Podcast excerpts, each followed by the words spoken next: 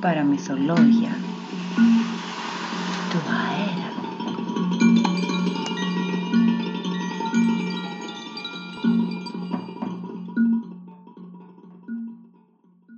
Το καλό διαβολάκι Μία φορά και έναν καιρό ήταν ένα όμορφο διαβολάκι ολοκόκκινο με δύο κέρατα μαύρα και δύο φτερά νυχτερίδας. Ο πατέρας του ήταν ένας ψηλός διάβολος, πράσινος και η μητέρα του μία διαβόλισσα μαύρη. Ζούσαν και οι τρεις τους σε ένα μέρος που λέγεται Κόλαση και που βρίσκεται στο κέντρο της γης. Στην κόλαση, ξέρετε, τα πράγματα δεν είναι όπως σε εμάς. Συμβαίνει μάλιστα εντελώς το αντίθετο. Κάθε τι που είναι καλό σε μας είναι κακό στην κόλαση. Και ό,τι είναι κακό εδώ, θεωρείται καλό εκεί κάτω. Να γιατί έχουν σαν αρχή οι διάβολοι να είναι κακοί. Για αυτούς το να είναι κανείς πολύ κακός είναι αρετή. Αλλά ο διαβολάκος μας ήθελε να είναι καλός και αυτό έκανε τους δικούς του να απελπίζονται. Κάθε βράδυ, σαν γύριζε από το σχολείο, ο πατέρας του τον ρωτούσε. «Τι έκανε σήμερα» «Πήγα σχολείο». «Κοκορόμινιαλε». «Δεν μου λες, είχες λιμένες τις ασκήσεις σου». «Μάλιστα μπαμπά». «Χαμένε, ήξερες όλα τα μαθήματά σου». «Μάλιστα μπαμπά». «Ταλέπορε, ελπίζω τουλάχιστον να ήσουν άτακτος». «Καθόλου». «Έδιρες τους συμμαθητές σου». «Όχι μπαμπά». «Πέταξες βολαράκια από μασημένο χαρτί». «Όχι μπαμπά». «Σκέφτηκες έστω να βάζεις πινέζες στην έδρα του δασκάλου για να τσιμπηθεί ο πισινός του». «Όχι μπαμπά». «Μα τότε τι έκανες» Ε, να, έκανα ορθογραφία, έλυσα δύο προβλήματα, έκανα λίγη ιστορία, γεωγραφία. Ακούντας αυτά ο φτωχός μπαμπαδιάβολος έσφυγε τα κέρατά του με τα δύο του χέρια σαν να ήθελε να τα ξεριζώσει. «Τι κακό έχω κάνει στη γη», έλεγε, «για να έχω ένα τέτοιο παιδί» όταν σκέφτομαι ότι τόσα χρόνια η μητέρα σου και εγώ κάνουμε θυσίες για να σου δώσουμε μια κακή ανατροφή, για να σου διδάξουμε το κακό παράδειγμα, για να μπορέσουμε να σε κάνουμε ένα μεγάλο και κακό διάβολο. Αλλά που, αντί ο Κύριος να προσπαθήσει, κάθεται και λύνει προβλήματα. Μα για σκέψου λιγάκι, τι λογαριάζει να κάνεις στη ζωή σου; Θέλω να γίνω καλός, απαντούσε ο διαβολάκος. Φυσικά η μητέρα του έκλαιγε, ο πατέρας του τον τιμωρούσε. Αλλά όλα αυτά χωρίς αποτέλεσμα. Τέλος ο πατέρας του του είπε «Φτωχό μου παιδί, με απέλπισες. Ήθελα σαν πατέρας κι εγώ να σε κάνω κάποιον, αλλά βλέπω ότι αυτό είναι αδύνατον. Αφού και τη βδομάδα που μας πέρασε ήρθες πρώτος στην έκθεση. Λοιπόν, αποφάσισα να σε πάρω από το σχολείο και να σε βάλω να μάθεις μία τέχνη. Θα μείνεις για πάντα ένα σήμαντο διαβολάκι, ένας θερμαστής για το καζάνι της κόλασης. Είναι κρίμα για σένα. Αλλά εσύ το θέλησες. Πραγματικά, από την άλλη κιόλας μέρα, το διαβολάκι δεν ξαναπήγε στο σχολείο. Ο πατέρας του το έστειλε στο μέγα κεντρικό καμίνι, όπου ήταν υποχρεωμένο να τροφοδοτεί τη φωτιά κάτω από ένα μεγάλο καζάνι. Μέσα στο καζάνι βράζανε κάμια εικοσαριά άνθρωποι που όσο ζούσαν πάνω στη γη ήταν πολύ πολύ κακοί. Αλλά ο διαβολάκος μας ούτε και εκεί έβαλε μυαλό. Έπιασε γρήγορα φιλία με τους φτωχούς καταδικασμένους και όσες φορές μπορούσε άφηνε επίτηδες τη φωτιά να χαμηλώνει για να μην τους ζεματάει. Μιλούσε μαζί τους, τους διηγόταν αστείες ιστορίες για να τους ανακουφίζει και συχνά τους ρωτούσε. «Γιατί βρίσκεστε εδώ» Εκείνοι απαντούσαν «Έχουμε σκοτώσει, έχουμε κλέψει, έχουμε κάνει ετούτο, ετάλο, ε, το παράλλο, εκείνο». Δεν δοκιμάζετε να σκεφτείτε πολύ δυνατά το Θεό. Τους πρότεινε το διαβολάκι. Δεν νομίζετε ότι κάτι θα μπορούσε να διορθωθεί; «Αλίμονο, όχι», έλεγαν εκείνοι. «Από τη στιγμή που βρεθήκαμε εδώ θα μείνουμε για πάντα». «Δεν πειράζει. Σκεφτείτε τον λιγουλάκι. Όση ώρα δεν θα καίγεστε πολύ». Εκείνοι δοκίμαζαν και μερικοί από αυτούς που το σκέφτονταν για λίγα λεπτά συνέχεια εξαφανίζονταν με μιας. Ποπ! Σαν σαπουνόφουσκες. Ποπ! Δεν ξαναφαίνονταν. Ποπ! Ήταν που ο καλός Θεός τους συγχωρούσε. Αυτό κράτησε μέχρι την ημέρα που ο μέγας ελεγκτής των διαβολικών καζανιών έκανε το γύρο για την ετήσια επιθεώρηση. Όταν λοιπόν έφτασε στο καζάνι του μικρού διαβολάκου μας, έκανε ολόκληρη φασαρία. Τι γίνεται εδώ; Αυτό το καζάνι έπρεπε να έχει μέσα 21 άτομα και δεν βρίσκω παρά ε, 18. Τι πάει να πει αυτό; Και η φωτιά σχεδόν σβησμένη. Τι δουλειά είναι αυτή; Αυτό πια δεν είναι κόλαση. Εδώ το κάναμε κιανή ακτή. Εμπρός, εμπρός, ζωηρά, Φυσάτε και πάνω και αυτό να βράζει. Α, και όσο για σένα νεαρέ μου, στράφηκε στο μικρό μας διάβολο, όσο για σένα, αφού δεν είσαι ικανός να κρατήσεις τη φωτιά, θα σε στείλουμε εκεί που βγάζουν το κάρβουνο. Την άλλη μέρα, ο διαβολάκος μας δούλευε σε ένα ανθρακοριχείο. Οπλισμένος με ένα γκασμά, έβγαζε μεγάλα κομμάτια κάρβουνο και άνοιγε γαλαρίες. Αυτή τη φορά όλοι ήταν ευχαριστημένοι μαζί του γιατί δούλευε με όλη του την καρδιά. Φυσικά γνώριζε ότι το κάρβουνο αυτό προοριζόταν για τα καζάνια. Αλλά τι να κάνει; Έτσι ήταν φτιαγμένος. Όταν καταπιανόταν με μία δουλειά, τίποτα δεν τον κρατούσε. Έπρεπε να την κάνει τέλεια.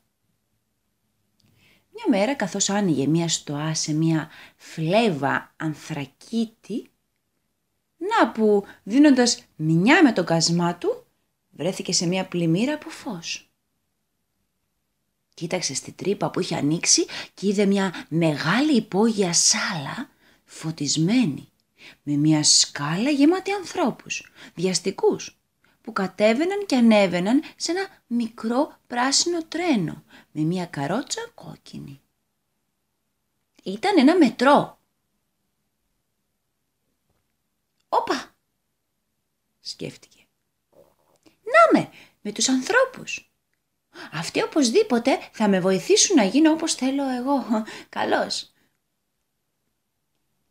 Βγήκε από την τρύπα του και πήδησε στην αποβάθρα. Μα μόλις τον αντιλήφθηκαν οι άνθρωποι, πανικόβλητοι άρχισαν να τρέχουν για να γλιτώσουν, βγάζοντας σπαραχτικές κραυγές τρόμου. Κι όπως ήταν και ώρα εχμής, έγινε μεγάλος σκοτωμός. Παιδιά έσκασαν, οι γυναίκες ποδοπατήθηκαν και ο διαβολάκος μας του κάκου φώναζε. «Μα σταθείτε, μη φοβάστε!» Ούτε που τον άκουγε κανένας. Οι άνθρωποι φώναζαν δυνατότερα από εκείνον. Δέκα λεπτά αργότερα η στάση είχε αδειάσει. Μην ξέροντας καλά-καλά τι να κάνει ο διαβολάκος, προχώρησε ίσια μπροστά. Ανέβηκε μία σκάλα, δύο σκάλες, έσπρωξε μία πόρτα και βρέθηκε στο δρόμο.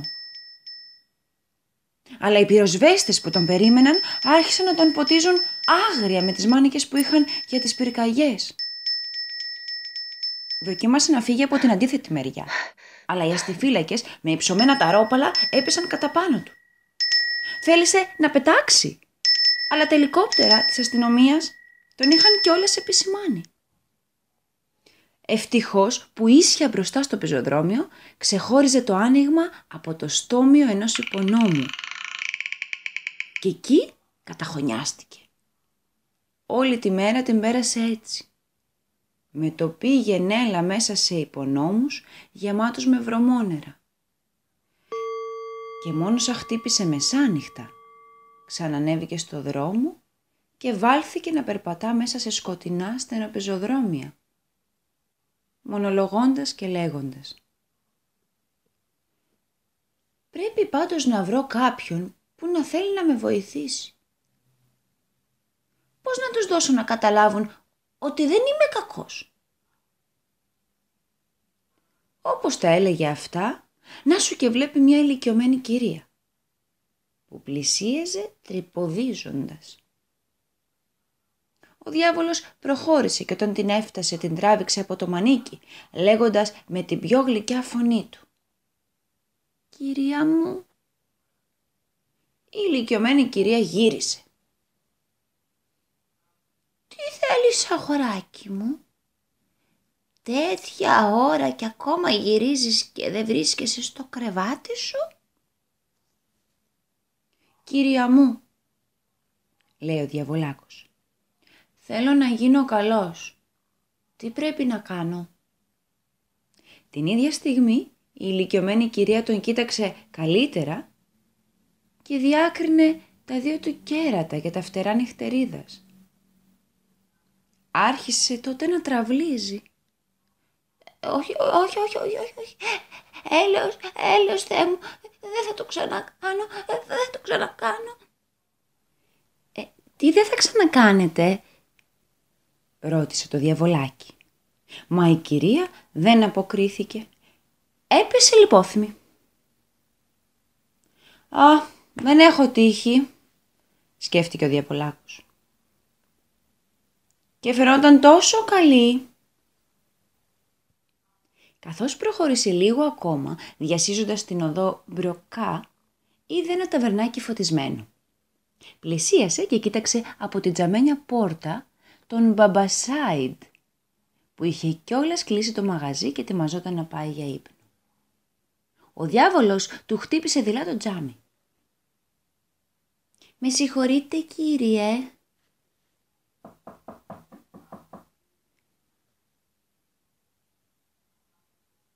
«Ε, είναι πολύ αργά», λέει ο Μπαμπασάιντ. «Μα εγώ θέλω...» «Σας είπα, Έχω κλείσει. Μα εγώ δεν θέλω να πιω. Εγώ θέλω να γίνω καλός. Είναι, είναι πολύ αργά. Αύριο πάλι. Ο διαβολάκος απελπίστηκε.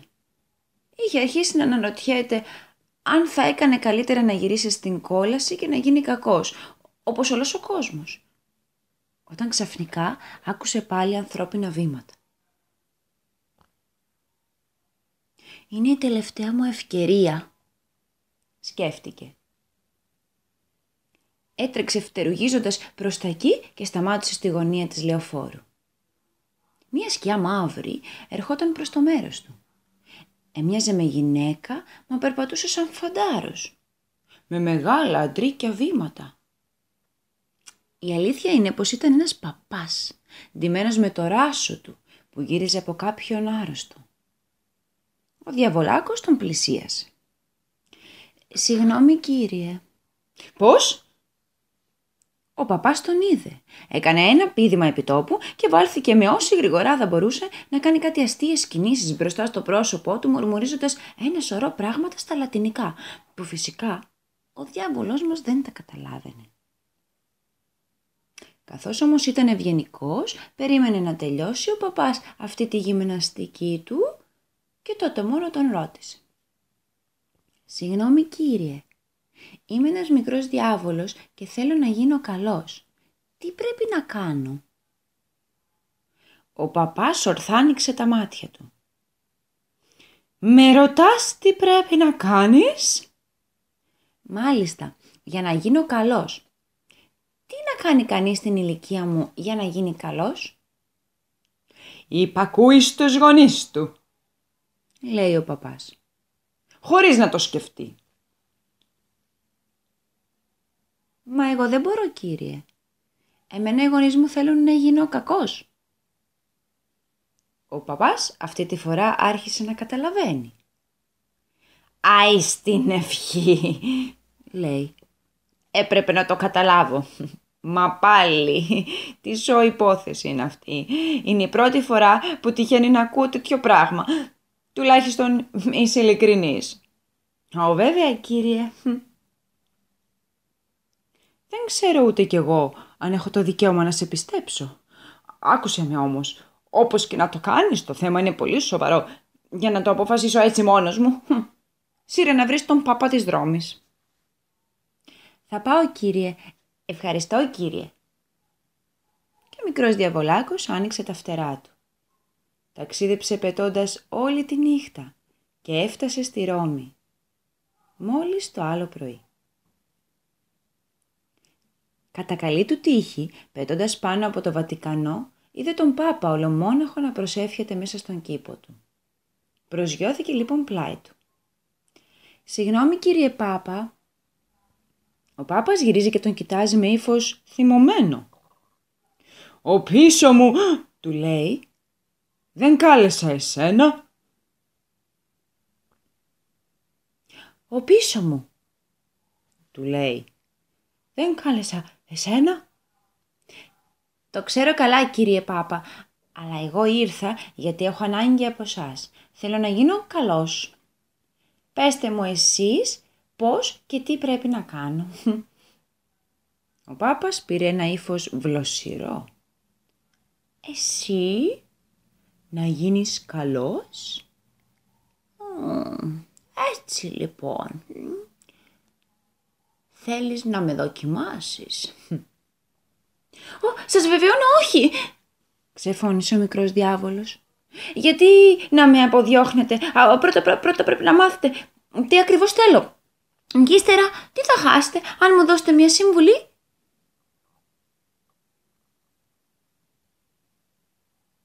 «Ε, αυτό είναι αλήθεια», λέει ο Πάπας ημερωμένος. «Εδώ που τα λέμε δεν χάνω και τίποτα.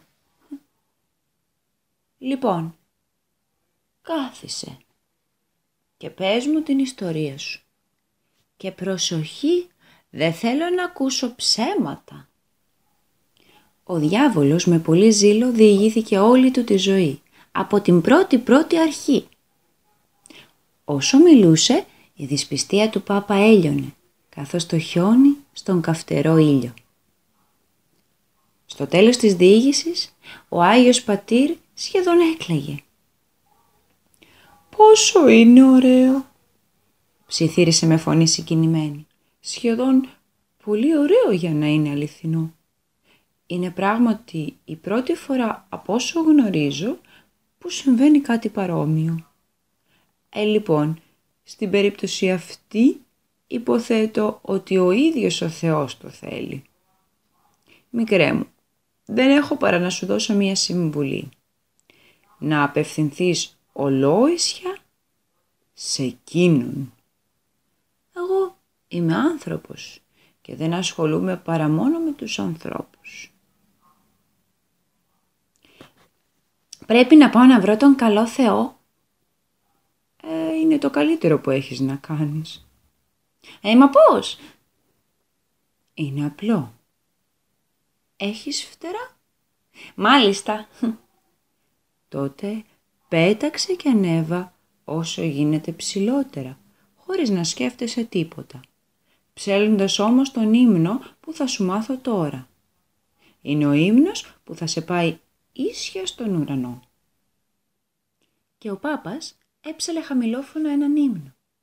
Έναν τόσο μικρό ύμνο, πολύ μικρό και πολύ απλό μα πολύ πολύ ωραίο. Μη μου ζητάτε να τον επαναλάβω γιατί Αν τον ήξερα δεν θα βρισκόμουν εδώ. Θα είχα πάει κι εγώ ο ίδιος στον ουρανό. Αφού ο διάβολος έμαθε απ' έξω τον ύμνο, ευχαρίστησε τον Πάπα, πήρε φόρα και πέταξε. Ανέβηκε όσο πιο ψηλά μπορούσε, χωρίς να σκέφτεται τίποτα, αλλά και χωρίς να πάψει να ψέλνει το μαγικό τραγούδι. Και πραγματικά, το είπε, δεν το είπε τρεις φορές και βρέθηκε μπροστά σε μια μεγάλη άσπρη πόρτα με έναν άνθρωπο μπροστά, έναν γέρο άνθρωπο με γενιάδα που ήταν ντυμένος με μια τίβενο μπλε. Είχε στο κεφάλι του φωτοστέφανο και κρατούσε μια αρμαθιά κλειδιά. Ήταν ο Άγιος Πέτρος. «Ε, εσύ, πού πας έτσι» του λέει. «Ξέρετε θέλω να μιλήσω στον καλό Θεό». «Στον καλό Θεό» Α, αυτό μας έλειπε. Αυτά τα κέρατα και αυτά τα φτερά. Όχι. Μα δεν μου λες. Κοιτάχτηκες ποτέ σου στον καθρέφτη; Με στέλνει ο Πάπας της Ρώμης. Αυτή τη φορά ο Άγιος Πέτρος κλονίστηκε. Κοίταξε το διάβολο ζαρώνοντας τα φρύδια και έπειτα άρχισε να γκρινιάζει. Ο Πάπας, ο Πάπας, πρώτα πρώτα, τι να κατέβεται ο Πάπας; Τέλος πάντων, μια και βρέθηκες εδώ, θα πρέπει να περάσεις τις εξετάσεις. Ξέρεις να διαβάζεις και να γράφεις; Ξέρεις να λογαριάζεις; Α, και βέβαια ξέρω. Για να δούμε. Είμαι σίγουρος ότι δεν έχεις πάει ποτέ σου στο σχολείο. Με συγχωρείτε, ε, πήγα. Αλήθεια; Τότε πόσο κάνουν δύο και δύο; Ε, τέσσερα. Είσαι σίγουρος; Πώς το ξέρεις; Ε, να. Ε, το ξέρω. Μμμ, το βρήκες στην τύχη. Επιτέλους, θέλεις να περάσεις αυτές τις εξετάσεις ή όχι; Μάλιστα, κύριε. Σοβαρά, επιμένεις; Μάλιστα, κύριε. Δεν φοβάσαι; Όχι, κύριε. Καλά, αφού εσύ θέλεις, παίρνω από εδώ. Βλέπεις εκεί κάτω. Εκεί είναι η μεγάλη αυλή. Η πρώτη, πρώτα, η, πώς, συγγνώμη, η πρώτη πόρτα δεξιά είναι το γραφείο του μικρού Ιησού. Θα σε βάλει να περάσεις την εξέταση στην ανάγνωση. Ευχαριστώ κύριε. Ο διάβολος μπήκε, πέρασε τα προπήλαια και βρέθηκε μπροστά σε μια μεγάλη αυλή. Έμοιαζε με αυλή σχολείου, τριγυρισμένη με υπόστεγο. Πίσω από τις καμάρες διακρινόταν μεγάλες πόρτες τζαμωτές, βαμμένες ολοπράσινες. Η πρώτη πόρτα δεξιά είχε καρφωμένη μια χάλκινη πλάκα που έγραφε «Μικρός Ιησούς, γιος του Θεού, περάστε χωρίς να χτυπήσετε». Ο διάβολος άνοιξε την πόρτα και βρέθηκε σε μια σχολική αίθουσα. Ο μικρός Ιησούς ήταν καθισμένος στην έδρα. Ήταν ένα παιδί ξανθό με πουκαμίσα από χοντρό ύφασμα, με ένα φωτοστέφανο στο κεφάλι, μα πολύ πιο ωραίο από του Αγίου Πέτρου. «Περάστε, περάστε», του είπε. «Μικρέ Ιησού», λέει ο διάβολος, «έρχομαι...» «Α, δεν χρειάζεται, ξέρω. Έρχεσαι να περάσεις την εξέταση στην ανάγνωση». Μάλιστα μικρέ Ιησού. Ε, λοιπόν, πλησίασε και διάβασε αυτό εδώ. Ο διάβολος πλησίασε και ο μικρός Ιησούς του άπλωσε ένα μικρό βιβλίο ανοιχτό. Αλλά ρίχνοντας μία ματιά ο διάβολος είδε ότι οι σελίδες ήταν λευκές. «Ε, λοιπόν, διάβασε», λέει ο μικρός Ιησούς. Ο διάβολος κοίταξε μία-μία τη σελίδα από το βιβλίο, αλλά τίποτα. Συνέχιζε να κοιτάζει μία τη σελίδα και μία το μικρό Ιησού, για να δει μήπως τον κοροϊδεύει. Αλλά όχι. Ήταν πολύ σοβαρός. Λοιπόν, σ' ακούω. Ξέρεις να διαβάζεις ναι ή όχι; Ο διάβολος κοίταξε για άλλη μια φορά το βιβλίο και είπε «Μα δεν υπάρχει γραμμένο τίποτα. Οι σελίδες είναι άδειες». Καθώς όμως τα έλεγε αυτά, οι λέξεις που πρόφερε γράφτηκαν διαδοχικά πάνω στην αριστερή σελίδα με κεφαλαία γράμματα. «Μα δεν υπάρχει γραμμένο τίποτα, οι σελίδες είναι άδειες». «Για να δω», λέει ο μικρός Ιησούς. Πήρε το βιβλίο και διάβασε με χαμηλή φωνή. «Μα δεν υπάρχει γραμμένο τίποτα, οι σελίδες είναι άδειες». Μετά σήκωσε το κεφάλι του και χαμογέλασε στο διάβολο. «Τέλεια», είπε. «Δηλαδή πέτυχα» ρώτησε ο διάβολος. «Για στάσου, μη βιάζεσαι τόσο. Πέτυχες την εξέταση για την ανάγνωση. Τώρα θα περάσεις στη σάλα δίπλα στον καλό Θεό, τον πατέρα μου. Εκείνος θα σε εξετάσει στο γράψιμο. Άιντε στο καλό. «Χαίρετε μικρέ Ιησού», λέει ο διάβολος. «Και ευχαριστώ». «Χαίρετε». Μόλις ο διάβολος βγήκε, γύρισε πάλι προς τα δεξιά και σταμάτησε μπροστά στη δεύτερη πόρτα. Υπήρχε εκεί μία πλάκα ασημένια που είχε πάνω σκαλισμένα τα εξής. Καλός Θεός. Ανοιχτό όλες τις ώρες. Περάστε χωρίς να χτυπήσετε. Ο διάβολος μπήκε. Αυτή η δεύτερη σάλα ήταν παρόμοια με την πρώτη, αλλά πιο μικρή. Ο καλός Θεός ήταν καθισμένος και εκείνος στην έδρα. Ήταν ένας ωραίος γέροντας με κόκκινο πανοφόρι, με μακριά άσπρη γενιάδα και στο κεφάλι του φορούσε ένα φωτοστέφανο διόροφο. Ο διάβολος άρχισε. «Κύριε καλέ Θεέ!» «Δεν χρειάζεται, ξέρω τα πάντα. Σε στέλνει ο γιος μου να περάσεις την εξέταση στο γράψιμο». «Μάλιστα κύριε». «Ούτε λέξη. Κάθισε. Θα μου κάνεις πρώτα λίγη ορθογραφία». Ο μικρός διάβολος κάθισε σε ένα θρανίο και πάνω στο θρανίο βρήκε μία πένα και ένα χαρτί. Ο διάβολος πήρε την πένα, τη βούτυξε στο μελανοδοχείο και περίμενε. «Είσαι έτοιμος» τον ρώτησε ο καλός Θεός. «Αρχίζω». Ο διάβολος έσκυψε πάνω στο χαρτί, μα δεν άκουσε τίποτα. Κι ύστερα από ένα ολόκληρο δευτερόλεπτο, σήκωσε το κεφάλι. Είδε τον καλό Θεό που σάλευε τα χείλη του μα δεν πρόφερε κανέναν ήχο. «Ε, συγγνώμη κύριε καλέ Θεέ». «Σε παρακαλώ, να μην με ρωτάς». «Τι συμβαίνει» «Δεν σας ακούω».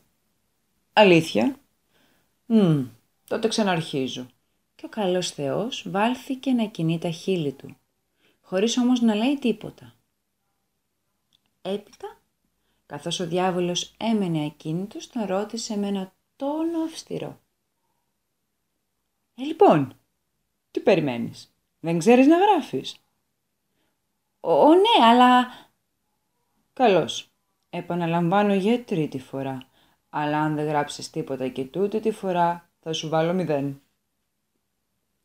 Και ξανάρχισε την ίδια μιμική. «Μα την πίστη μου», τόσο το χειρότερο, είπε μέσα το διαβολάκος.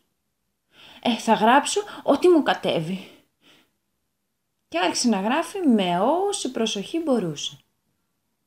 Αγαπητέ καλέ Θεέ, λυπάμαι πάρα πολύ γιατί δεν ακούω λέξη από όσα μου λέτε.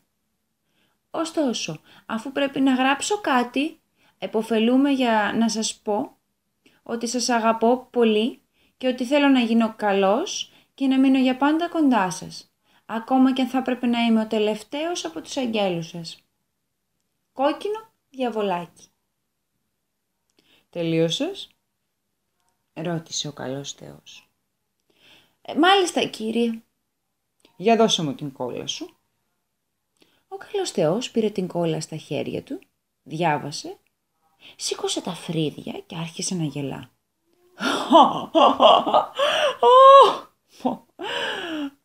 Είναι λοιπόν αλήθεια ότι ξέρεις να γράφεις;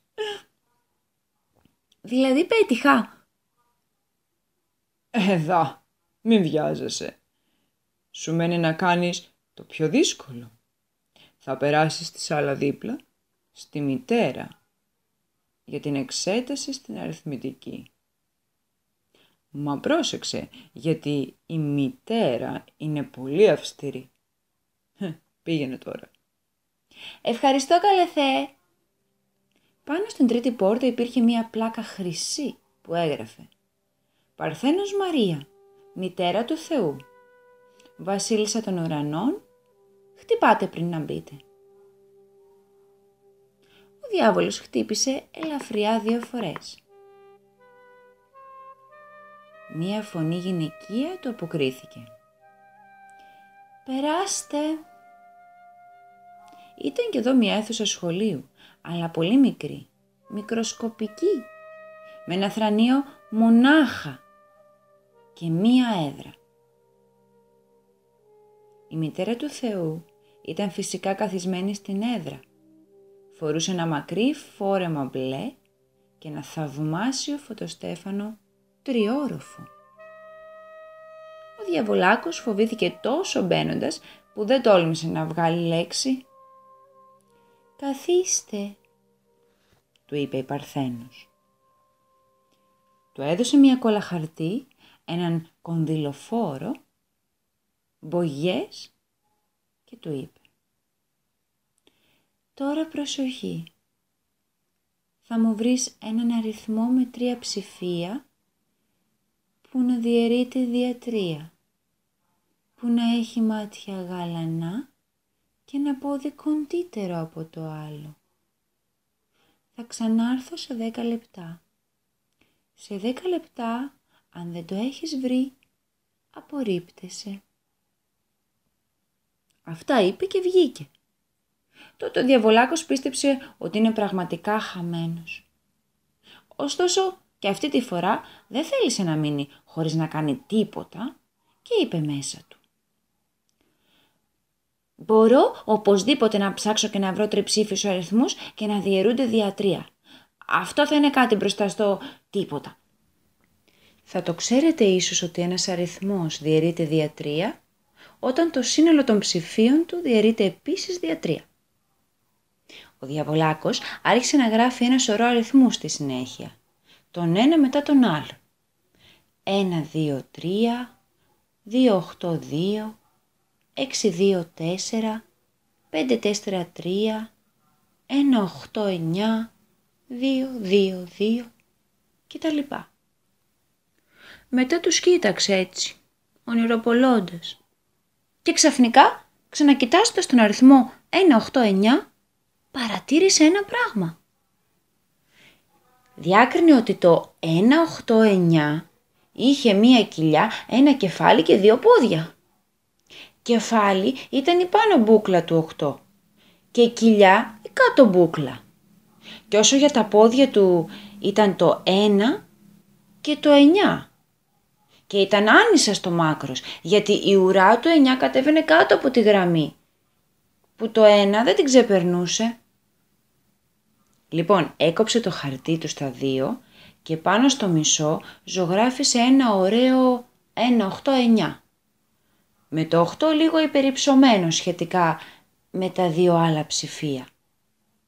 Δεν του έμενε παρά να ζωγραφίσει δύο μπλε μάτια στο πάνω μέρος του 8. Πράγμα που το έκανε χωρίς να χάσει καθόλου καιρό. Με τον ίδιο ζήλο έκανε και ένα μικρό κόκκινο στόμα, μια μικρή μύτη και δύο αυτιά. Μόλις τελείωσε, να και η μητέρα του Θεού που ξαναγύρισε. «Λοιπόν, Τελείωσες. Πλησίασε, κοίταξε το χαρτί και έβαλε τα γέλια. μα είναι πολύ ωραίο. Πήρε το μισό χαρτί με τα δύο της δάχτυλα, τον αντίχειρα και το δίχτυ, το κούνησε μια στάλα και τάκ, Ο αριθμός 189 έπεσε πάνω στο θρανίο από που πήδησε κάτω και άρχισε να τρέχει κουτσένοντας εύθυμα, ώσπου ξέφυγε από την πόρτα που η Αγία Παρθένος είχε αφήσει ανοιχτή. Και κανενός δεν του φάνηκε περίεργο στον παράδεισο. Κανένας δεν απόρρισε, γιατί εκεί υπάρχουν απ' όλα. Άνθρωποι, ζώα, πράγματα, ακόμα και αριθμοί. «Πέτυχες», του λέει η Παρθένος Μαρία. «Τώρα σε παίρνω».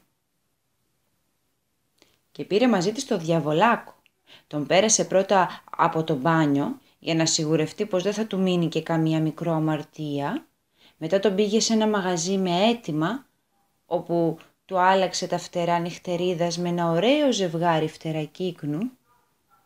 Και τέλος ε, τον πήγε στην ακουρέα και εκείνος προσπάθησε να του κόψει τα κέρατα. Αλλά ήταν τόσο σκληρά που δεν μπορούσε και αρκέστηκε να του περάσει από πάνω ένα φωτοστέφανο ολοκένουργιο και άσπρος σαν το γάλα. Και ύστερα από όλα αυτά ξαναβρέθηκαν στην αυλή.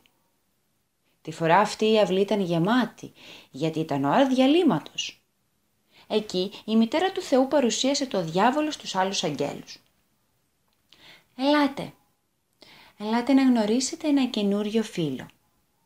Αξίζει σίγουρα να βρίσκεται ανάμεσά μας, γιατί μας έρχεται από πολύ μακριά. Σας παρακαλώ να το φέρεστε σαν να είναι δικό σας. Από το ξάφνιασμα σηκώθηκε ένα σούσουρο και ένας γέρος άγγελος έκανε ένα βήμα μπροστά. «Να με συγχωρείτε, Αγία Μαρία, αλλά αυτό είναι αδύνατον. Ένας άγγελος ολοκόκκινος με κέρατα, αυτό δεν έχει ξαναφανεί εδώ πέρα». «Γελιέστε», τους είπε η Παρθένος Μαρία. «Δεν ξαναφάνηκε, συμφωνώ. Μα τι έχει να κάνει. Μήπως είναι η πρώτη φορά που βλέπουμε πράγματα που δεν τα είχαμε ξαναδεί; Οι άλλοι άγγελοι έβαλαν τα γέλια και ο γεροάγγελος παραδέχτηκε με καλή διάθεση ότι αυτό που είπε ήταν κουταμάρα. Ο διαβολάκος μας λοιπόν τώρα είναι μόνιμος κάτοικος των ουρανών και αν ο παράδεισος δεν ήταν παράδεισος, οι άλλοι άγγελοι σίγουρα θα τον ζήλευαν για το κόκκινο δέρμα του και τα μαύρα του κέρατα. Όσο για τον μπαμπά του το διάβολο, όταν τα έμαθε όλα αυτά, κουνούσε το κεφάλι του. θα μπορούσα να βάλω ακόμα και στοίχημα πως αυτό το παιδί θα κατέληγε έτσι. Για να επιμένει να κάνει το βλάκα πήγε στο Θεό. Και λοιπόν τόσο το χειρότερο για αυτόν. Να μην ξανακούσω κουβέντα. Λοιπόν, αν σας τύχει ποτέ να βρεθείτε στην κόλαση, μην τολμήσετε και κάνετε κανένα επενιγμό για το κόκκινο διαβολάκι. Εκεί κάτω θεωρούν την ιστορία αυτή σαν κακό παράδειγμα για τους νέους και θα σας κάνουν να σοπάσετε ευθύς.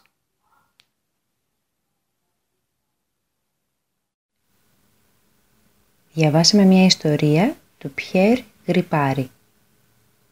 Σας εύχομαι μια πολύχρωμη καλημέρα.